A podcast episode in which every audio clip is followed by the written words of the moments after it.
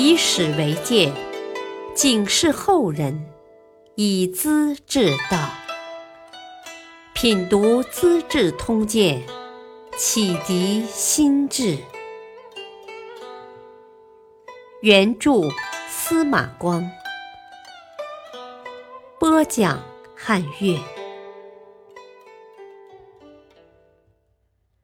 不吃龙，不做家翁。段秀实任都虞侯。李光弼死后，郭子仪就是朝廷的头号元老功臣。他每次上朝，代宗叫三位大臣元载、王进和于朝恩分头设宴，文武臣僚都来作陪，请郭子仪饮酒，表示特别尊崇。一餐的费用往往要花几十万民。代宗不称郭子仪的姓名，开口只叫大臣。郭子仪的二公子郭爱是代宗的女婿，升平公主的丈夫。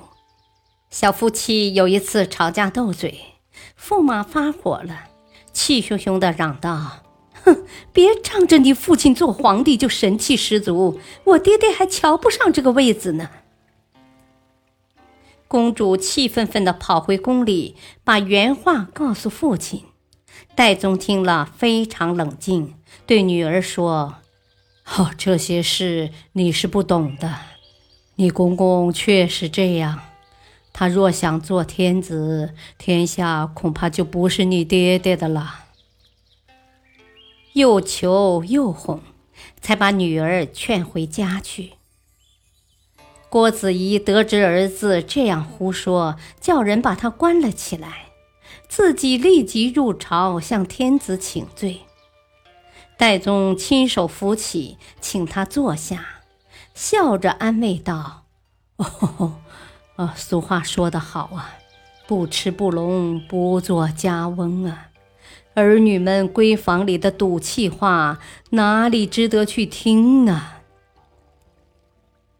家翁就是公婆父母，意思是在儿媳面前闲言碎语不能当真，小两口的话即使互相指责、吵吵闹闹，也要装作没听见，否则就是多管闲事、找气怄。这是大家风度的表现。唐代宗处理得很不错。郭子仪回到家里，把儿子打了几十棍。不久，又出了一件大事：强盗把郭子仪父亲的坟墓挖开，偷去一批陪葬品。官府大力追捕，没有结果。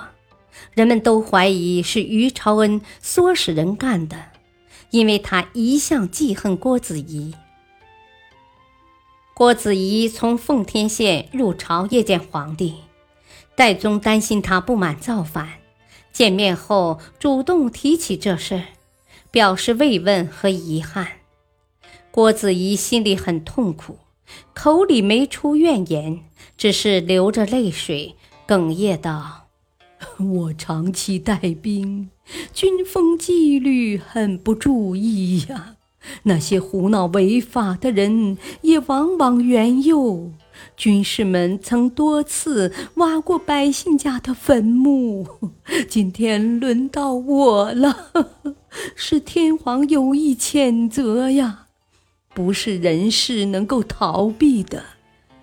谢谢陛下的关心呀！说的沉痛真挚，戴宗才放下心来。郭子仪规定，没有紧急军情，军营中是不能跑马的。他的妻子南阳夫人的乳母，有个儿子在军队中做事，对规定不在乎，犯了禁令。都虞侯立即把他逮捕，执行军法，一顿刑杖打死了。郭子仪的儿子郭熙和郭爱。找到父亲，哭咧咧的告状，说都虞侯太凶横了。郭子仪把他们斥骂出去。次日，他和辽左们聚会，谈起这事儿，心中难过。哎呀，我的儿子全是奴才胚呀，太叫人伤心了。部属们劝他不要太严重，他说：“哎。”他们不是称赞我的都虞侯，只是替乳母的儿子可惜，是非不分，糊里糊涂，不是奴才胚子是什么呀？同事们只好默然无声，心里却非常佩服老元帅的自责之情和坦率态度。郭熙当朔方兵马使，住在滨州。放纵军事，胡作非为，影响很坏。节度使白孝德很恼火，但因郭熙是郭元帅的公子，不好说什么。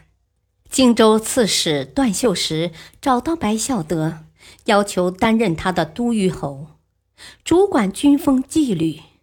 白孝德同意了。有一天，郭熙的军士十七人进城喝酒。酒醉饭饱之后，发疯闹事，把卖酒的老头捅死在店门口，扬长而去。段秀实得知情况，赶忙派人拦截，抓住这十七个军士，砍下头颅，挂在长槊上，排列在酒店门口，旁边还张贴了一张罪状。郭熙的部将十分愤怒，宣脚舞手，带着刀剑。声言血债要用血来还。白孝德急了，问段秀实如何处理。段秀实满不在乎：“哦，没关系，我去看看。”问他要带多少军士，他一个不要，只选了一位年老的跛脚军人牵马，直到郭熙的营门口。武装军士一拥而出，杀气腾腾。段秀实一边走一边笑：“呵呵，杀我一个糟老头，还带一个跛子，呵呵，何须刀剑出鞘，小题大做？我不是顶着脑袋送来了吗？啊！”军士们都怔住了。段秀实也不找郭熙，站在营门口，大声责问军士。是节度使对你们不好，还是老元帅对你们不起啊？你们何以要把他们搞垮？他指的是白孝德和郭子仪。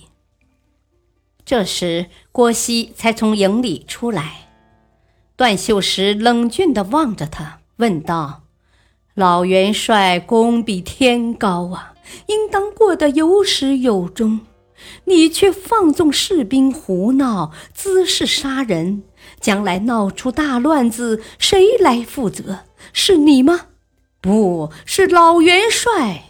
乱子一旦酿成，郭家人的功名富贵恐怕都要毁了。话没说完，郭熙赶忙下拜。啊，先生幸而用公道开导我，这样的恩义不是言语所能表达的，敢不谨受教命？